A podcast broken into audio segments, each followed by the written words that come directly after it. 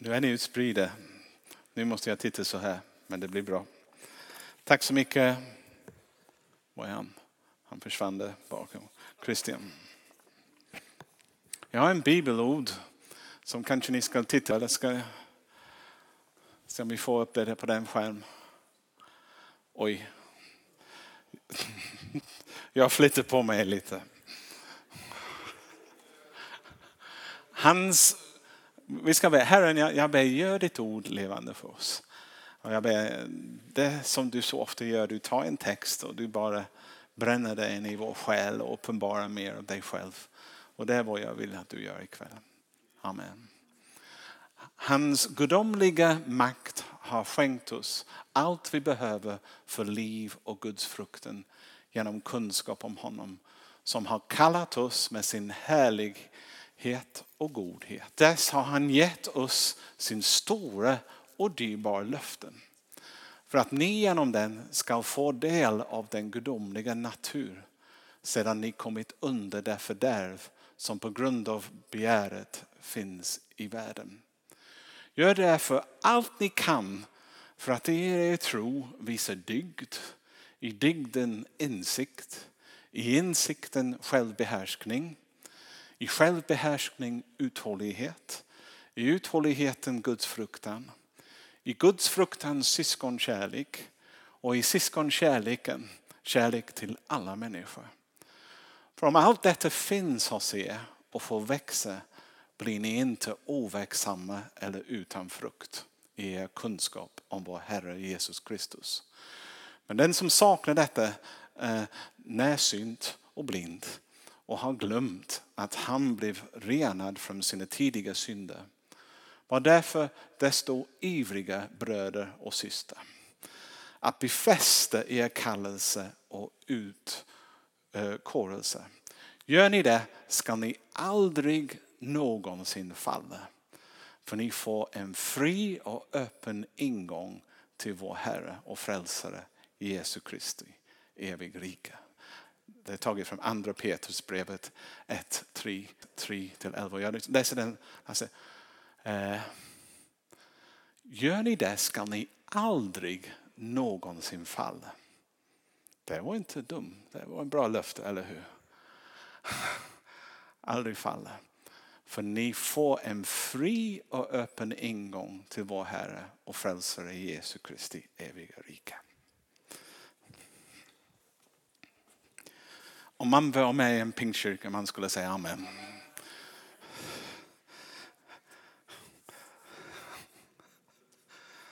Jag tycker den texten säger till mig amen. Jag säger amen och amen till det. Jag har två bilder som jag, jag vill ge er bara för att leka med i början innan jag går in på texten. Tänk om någon skulle komma till dig och säga så här och säga Jag har en gåva för dig. Christian. Jag ger dig ett jättestor villa. Och här är nycklarna. Och eh, utöver detta, jag ger dig en eh, kreditkort på Ikea. Som du kan använda hur du vill för att fylla det här huset också. Varsågod. Nej.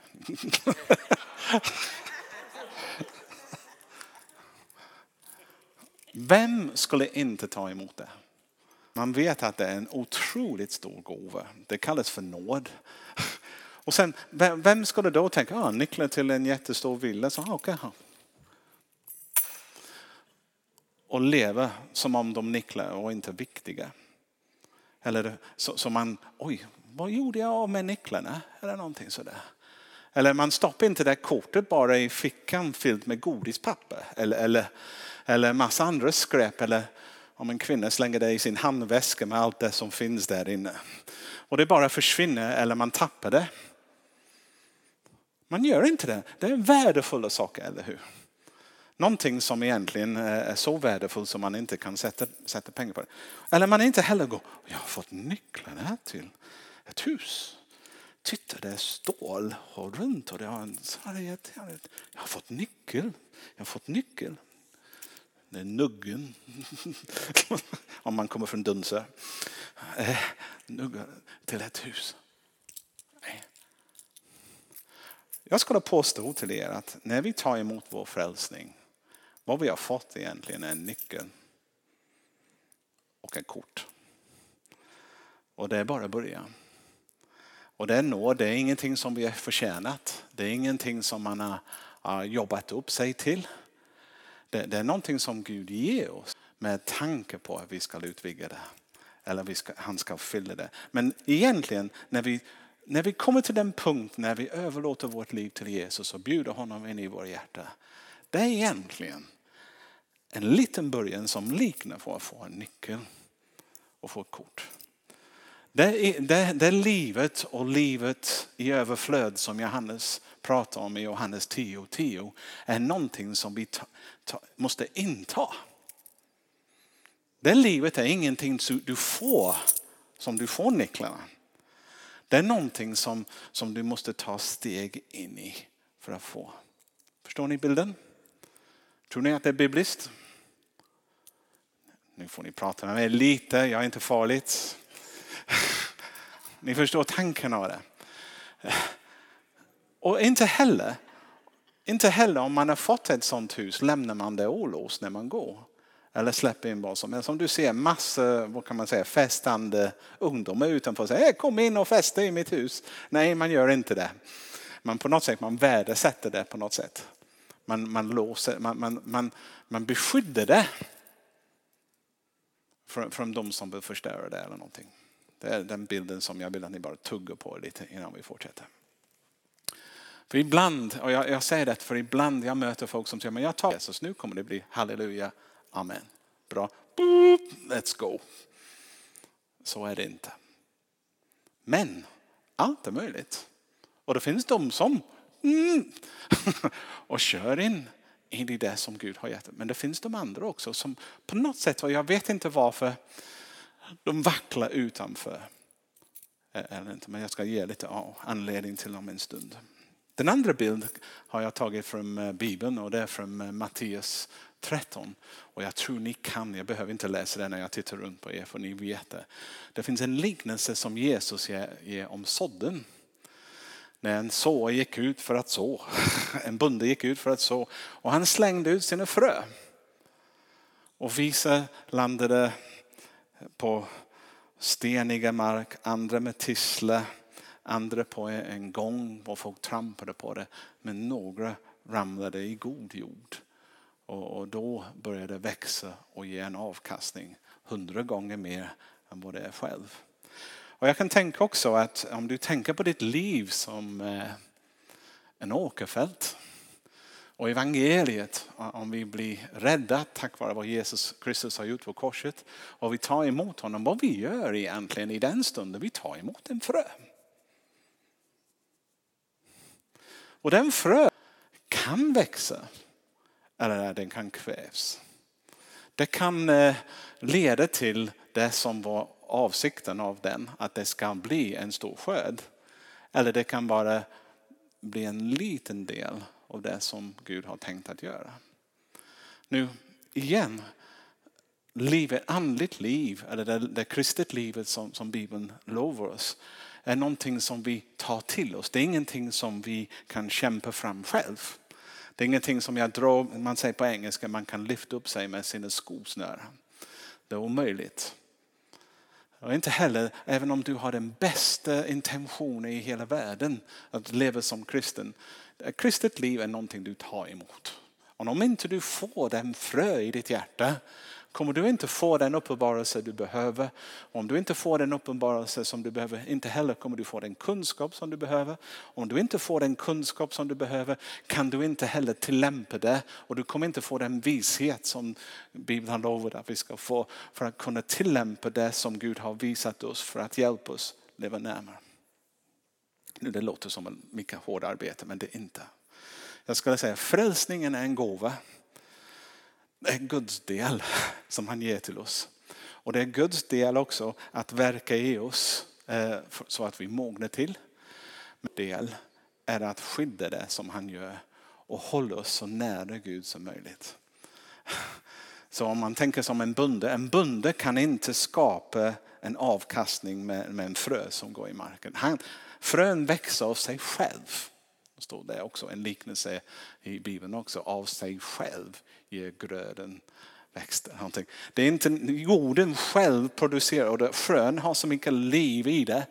Om det får de förutsättningar som den behöver, då växer det bara och du kan inte stoppa det nästan. Så är det. Vi kan inte skapa liv. Eh, det är bara någonting som vi kan bjuda in hos oss. Men vi kan jobba med förutsättningar i våra hjärtan så att det växer och så att det blir det som Gud har tänkt. Och så vi kommer in i det livet som vi ska Och det är ungefär vad det stod i den texten som jag läste i början. Det står att det är en underbar gåva ni har fått. Och sen, sen, sen kommer de, de, underbara ord som, som säger därför ivriga och befästa er kallelse. Nästan pressa in i det som Gud har för er. Och eh, det är det som, som, som vi måste göra om vi vill vara kristna som har ett liv. Men nu finns det den. Nu fienden har en hel strategi eh, för att försöka hindra människor att ta emot frön. Eller, eller till och med tro att de är tillräckligt värdiga att ta emot nycklarna och gåvor. Så vissa människor kan få en gåva av sin frälsning och ändå tro på något sätt att Gud har ingen förväntan att de ska kunna göra något eller bli något. De tänker, åh, det är nåd, jag fick det, jag förtjänar det inte men jag, jag kan vara med i alla fall. Gud har ingen tanke att du ska bara vara med. Gud har inte frälst någon till att stå på hyllan eller tro att de ska bara hänga med i svansen. Gud har en plan för varenda en av oss och han har tänkt att vi ska alla bära frukt, vi ska alla ge avkastning. Vi ska också faktiskt återspegla honom på några fantastiska sätt. Och, och, men vissa människor bara tänker, nej, nej, jag, jag har gjort för många fel. Gud, eller jag, jag har gjort bort mig så många gånger, nu är det kört. Det är aldrig kört. Det är, det är den goda nyheten, det är varför det kallas för goda nyheter. Att det finns en möjlighet för var och en av oss komma in i det. Så det finns fienden ibland jobbar med oss för att hindra oss att även komma till den punkt när vi tar emot Jesus. Men han slutar inte där. Han jobbar strikt för att se till att vi inte gör någonting av det som vi har fått. Eller han jobbar stenhårt för att försöka begränsa oss så att vi inte pressar in i det. Och där kommer ganska ofta genom att han sätter in en frestelse eller kommer med tvivel eh, eller en själviskhet i oss själva eller lathet. Jag vet inte vad det är. Man kan rada upp en massa saker som kan hända så att vi, vi aldrig riktigt kommer in i det livet som han har lovat. Och han är hur glad som helst om vi bara säger vi är kristna och går till kyrkan varje söndag och sjunger och ber och läser Bibeln och gör ingenting annat. För då har han vunnit ändå på ett sätt. Han har, han har gjort oss till religiösa människor och inte till eh, små varianter av honom själv. Som är hela målet med våra frälsningar. Vi ska bli mer lik Jesus och börja utföra de saker som Jesus gjorde på det sättet han gjorde, med den passion han gjorde det, med den kraft han gjorde det och med de, den kärlek som han gjorde. Det är vad han skapade oss till. Och min fråga är, hur länge har du varit kristen idag? Det är vad jag tänkte säga. Ser du någon, inrikt, äh, ser du någon utveckling, någon riktning i ditt liv? Att du faktiskt kommer mer och mer in i det som Gud har för dig. För det är det som vi behöver. Och det var min budskap ikväll som jag kommer läsa upp det och jag kommer betona mest från vers 5 till eh, 10 tror jag, eller 5 till 9. Den bibelvers som vi läste läst idag. För det, det hjälper oss att, för, för det är Petrus han säger till dem, kom igen! Tänk på detta. Och sen han ger sju saker som vi kan göra för att hålla oss närmare Jesus. För det är en sak om predikanten eller pastorn säger håll er närmare till Jesus och ni går hem och ja, ja det ska jag göra. Och sen man går hem och ja, hur, hur gör man det? Vad menar han egentligen? Eller hur, hur går det till? Jag sa att det ska bli enkelt att tillämpa. Så, så, så, så vi kan tänka, här från denna bibelvers hittar vi sju steg som vi kan tillämpa i våra liv. Som, som kan hjälpa oss. Kommer till den punkt när vi börjar bära frukt och börjar likna vår far i himlen. Och börja få den karaktär som han har, de värderingar han har. Den passion och kärlek som, som han har tänkt att vi ska ha. Så det är vad jag tänkte prata om nu för några minuter. Tycker det är tråkigt eller tycker det är okej? Okay? Underbart. Bra. Jag känner mig lite uppmuntrad då.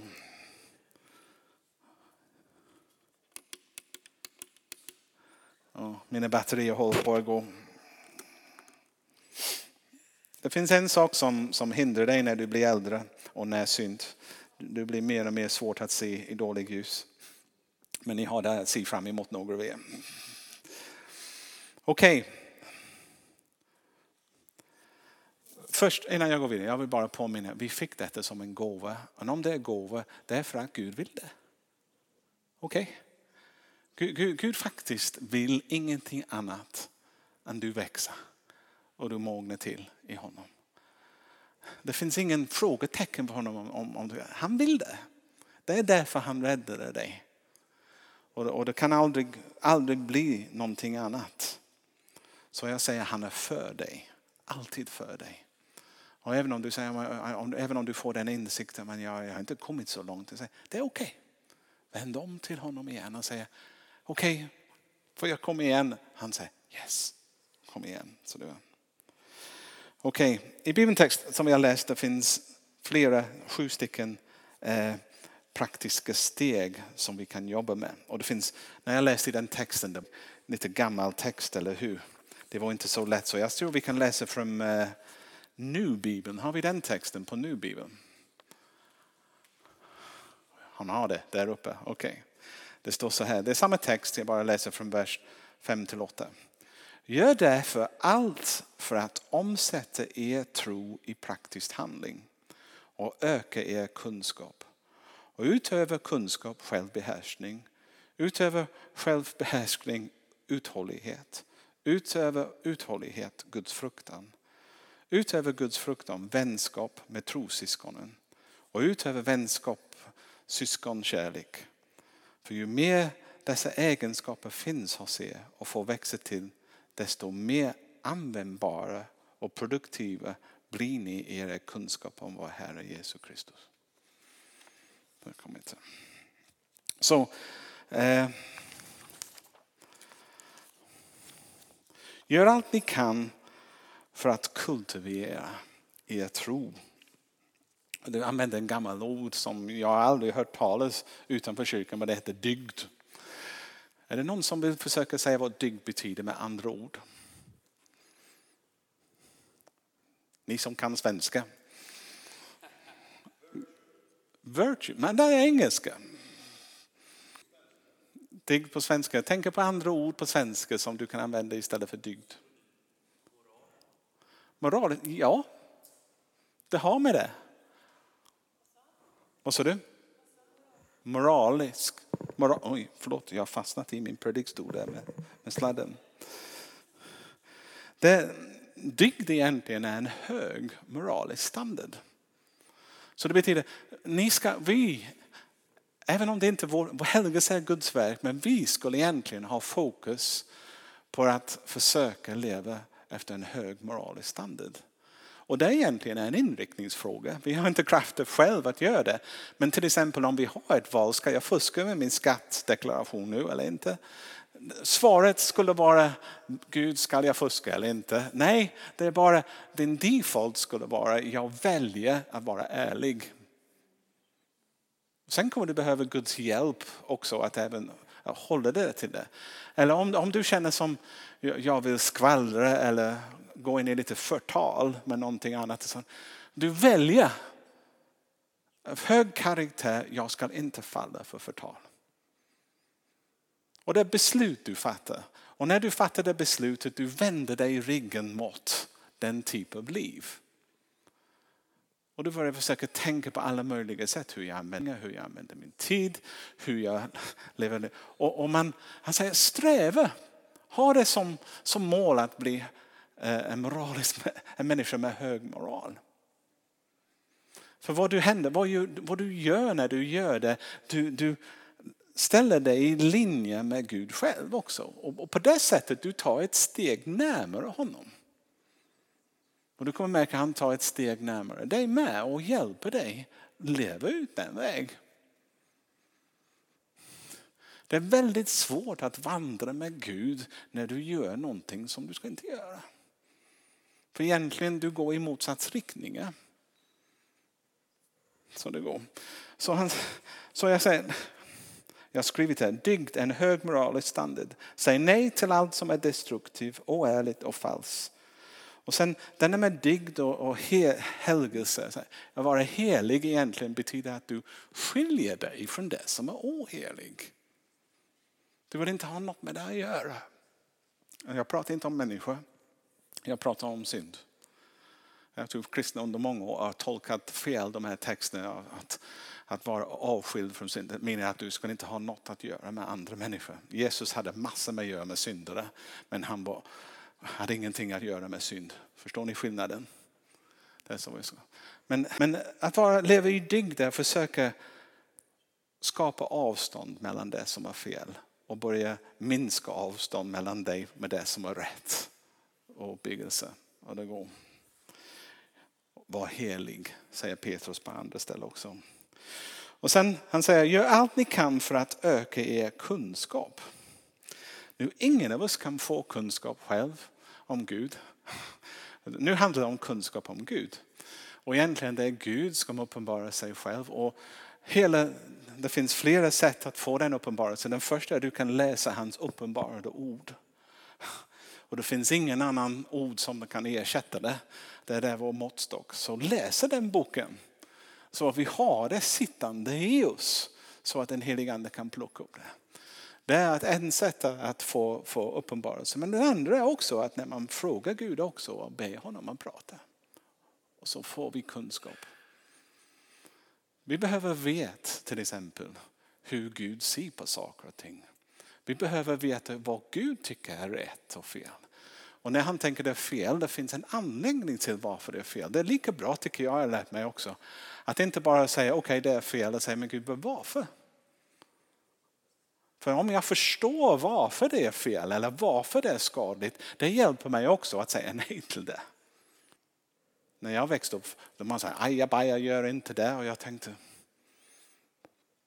okej, Sen, men, men om de förklarar vad, vad du kan utsätta dig för när du gör det också, då, då skulle jag förstå lite mer. Jag får en kunskap som kan hjälpa mig eh, leva rätt.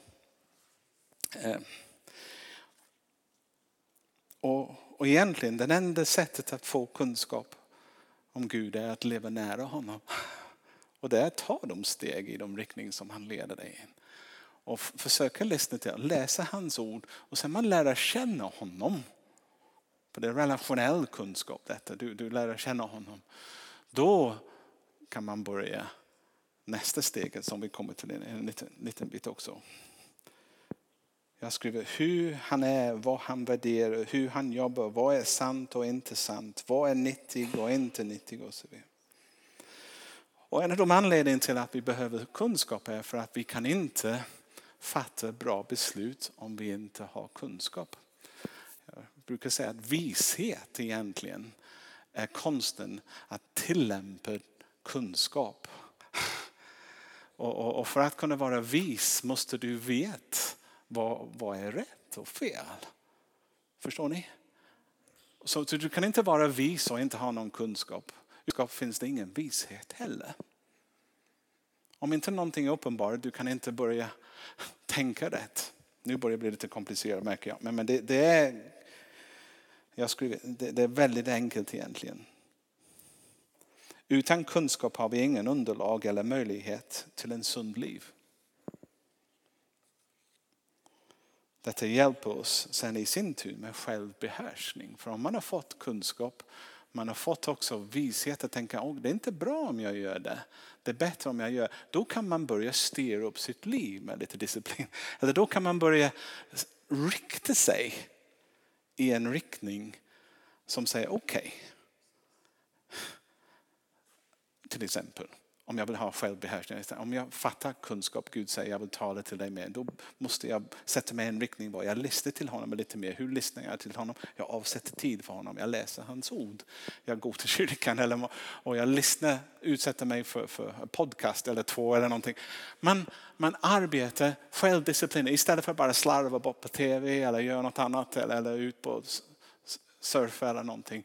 Man, man fokuserar och man kommer in i en självbehärskning. Ditt liv har, har en yttryck på det.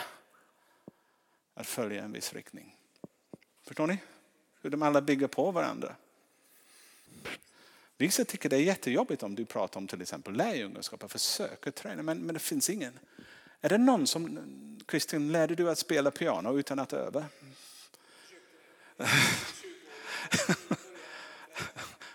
Eller är det någon som kan sjunga utan att träna? Många av de färdigheter vi längtar efter, de är inte bara att du går fram för förbön och du får det. Det är en inriktningsfråga när du försöker. I mean, ni som tränar, han lyfter vikter. Som är. Du kan inte bara gå i gymmen och lyfta en stor tung och jag är stark. Det börjar med lite disciplin. Han måste träna varje vecka och han måste lyfta den vikten först och gå där. Det finns en inriktning, en självbehärskning. Self-control. Du följer inte bara dina impulser. Jag, jag, jag tyckte när jag jobbade i brandkåren, alla män var som hundar. Jag hade en hund en gång och om en tik var där och löpte, då min hund var okontrollbar. Han sprang ur huset och satt i trädgården med vår granne. Au, au, au. Och jag tänker, vi människor ibland är lite grann så, killen ibland, det finns ingen självkontroll. De, de ser någonting, woo, hormoner slår i huvudet och tom är de iväg. Kanske grovt exempel, men ni förstår vad jag menar, eller hur? Eller? Och så är det. Hur många människor lever efter impuls? De går på jobbet, de är gifta, de, någon annan blir jättekär i dem eller börjar flöta med dem och de tänker, åh det känns gott, oh, det känns underbart. Oh, ingen ryggrad. Jag tänker nej. Om du är kristen och du har läst Guds ord och det finns en självbehärskning som kommer in. Nej, lite ringklocka börjar gå. Det är inte bra. Det kommer att leda till massa smärta. Lyssna inte till den känslan. Det är bara, bara elände som väntar för er.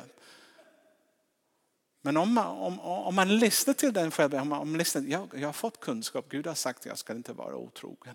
Jag ska hålla mina löften och sånt. Så det, men mina känslor vill inget, inget annat än göra. Man, man tvingar din kropp. Och säger I am going. Jag följer ett beslut och en värdering som Gud har lagt i mitt hjärta. Och efter ett tag kommer man märka att det släpper. Och sen kommer en, en belöning. Eh, och jag, varför säger jag det? För jag har vandrat den vägen också själv så många gånger. Och sett det. Men det kallas för självbehärskning. Att även om mina kompisar går ut och dricker sig full, jag gör inte det. Jag hänger med dem till den punkten som, nej. Jag är ingen hedning. Och jag, jag vill inte vara det heller.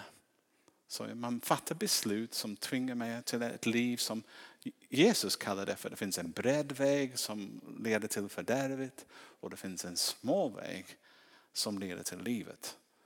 Och jag kämpar för att hålla mig till den smala vägen. Och jag kan inte göra det själv, jag måste ha med Jesus, jag måste ropa om hjälp för honom. Men det är beslut inom mig. Att hålla till det, okej. Okay. Och sen, sen det fortsätter också. Eh, vi pressar in mot den gode. En självbehärskning gör att jag tvingar min kropp att göra det som är rätt. Inte bara det som känns rätt. Det finns en världsskillnad mellan det som känns rätt ibland och det som är rätt. Okay. Självbehärskning ger uthållighet. När vi strävar efter en annan riktning också. Det kan blåsa, det, det kan bli lite svårare men man blir bättre och starkare längre man gör det. Och också uthållighet säger att jag är beredd att avvakta en belöning. Som inte kan vänta för mig lite framöver. Men det är värt att få än att gå för en snabb lösning nu.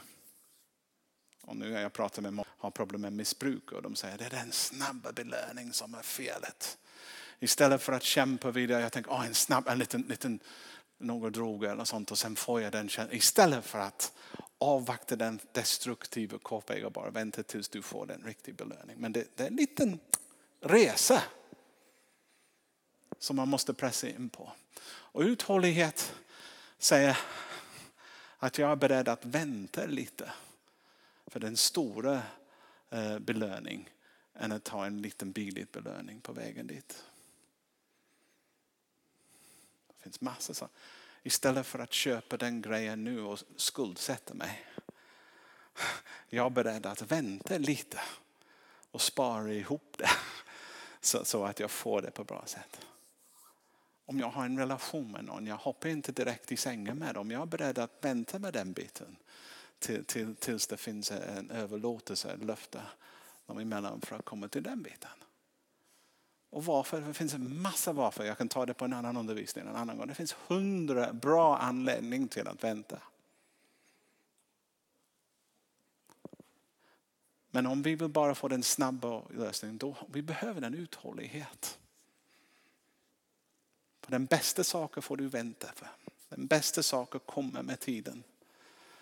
Och det livet som Jesus har lovat dig, du får inte sådär. Du får nycklarna, du får kortet som du behöver. Han förbereder vägen men du måste vandra det. Det finns ingen kort väg till det. Han vandrar bara. Okej, okay, sen kommer detta leder till Guds fruktan. Det är konstigt ord, Guds fruktan, eller hur? Vad är det? Fear of God. Jag är inte säker att det är en bra översättning på det. Eh, Guds, Guds fruktan är inte den rädsla för Gud. Det, det, det, ja, det är ett bättre ord. Den, den respekt för Gud. Och, och, och, för det finns ingen anledning att, att frukta Gud på det sättet. Men, men Guds fruktan är en annan sätt som de översätter det ibland är helig. Du, du, du, han är en gudfruktig människa betyder att han, han är en människa som, som räknar med Gud i sitt liv. Och anpassar sig efter att Gud finns och Gud har, har, har någonting att ge. Och vill komma in i det. Han vill, om du är en gudfruktig kvinna, du vill inte fördärva det som, som du har. Och folk som kommer i din närhet märker att, att du, du lever efter en hög standard. Eh, jag säger, heligt, ett liv som behagar Gud. Nu, vi fortsätter lite för jag pratar alldeles för länge. En helig liv som behagar Gud. När du behagar Gud det finns en välsignelse. Du upplever hans närhet. Och hans närhet förvandlar dig. I hans närhet då förvandlas vi. Och när vi förvandlas vi blir mer som honom. Och jag ska påstå så här. Det är omöjligt att komma nära Gud och hata din syskon i Kristus. Folk som vandrar nära Jesus bråkar inte i församlingen. Det är ett tecken, om du har någon som bråkar, det är ett tecken på att de inte vandrar nära Jesus. För det är omöjligt att göra det. För Jesu kärlek tvingar dig att inte göra. Och det är inte för att du, du har hjärtat, jag ska inte vara arg, jag ska inte slå till, jag ska inte. Det är faktiskt så att du överväldigas av en kärlek inifrån och en omsorg och barmhärtighet mot den personen så du inte blir älskad på det sättet. Det är en frukt som, som Gud ger. Kärleken som han har planterat. Den är den, sådd, den frö som har gått in och börjat växa. Det är kärleken som växer. Kärleken till dina medmänniskor och kärleken till Gud. och det är kraftfullt. Du kan älska alla. Ibland jag säger Gud, jag kan älska alla utan den. Men jag lovar dig, du kan börja be för den personen och sen kommer du älska dem också. Så, förstår ni hur det, hur det bygger, byggs på för varandra? Och sen kommer den andra biten. När vi älskar varandra också, när vi lever i en kristen gemenskap som verkligen är präglad av Guds kärlek. När vi utövar den kärlek som Gud ger oss och vi delar det med oss till andra. Vi skapar en miljö där mer kärleken finns. Och till slut, jag ska säga också, om du lever i en församling som verkligen älskar Gud och älskar varandra. Du kan inte undvika att älska dem utanför. Det i sig också födde Jesu kärlek också för de som går förlorade. De som inte har en relation med Gud. De som inte vet. Och mission blir inte någonting som ni tvingas in på. Utan någonting som växer inom oss. En passion att dela med oss det som Gud har lagt i oss. Det byggs på.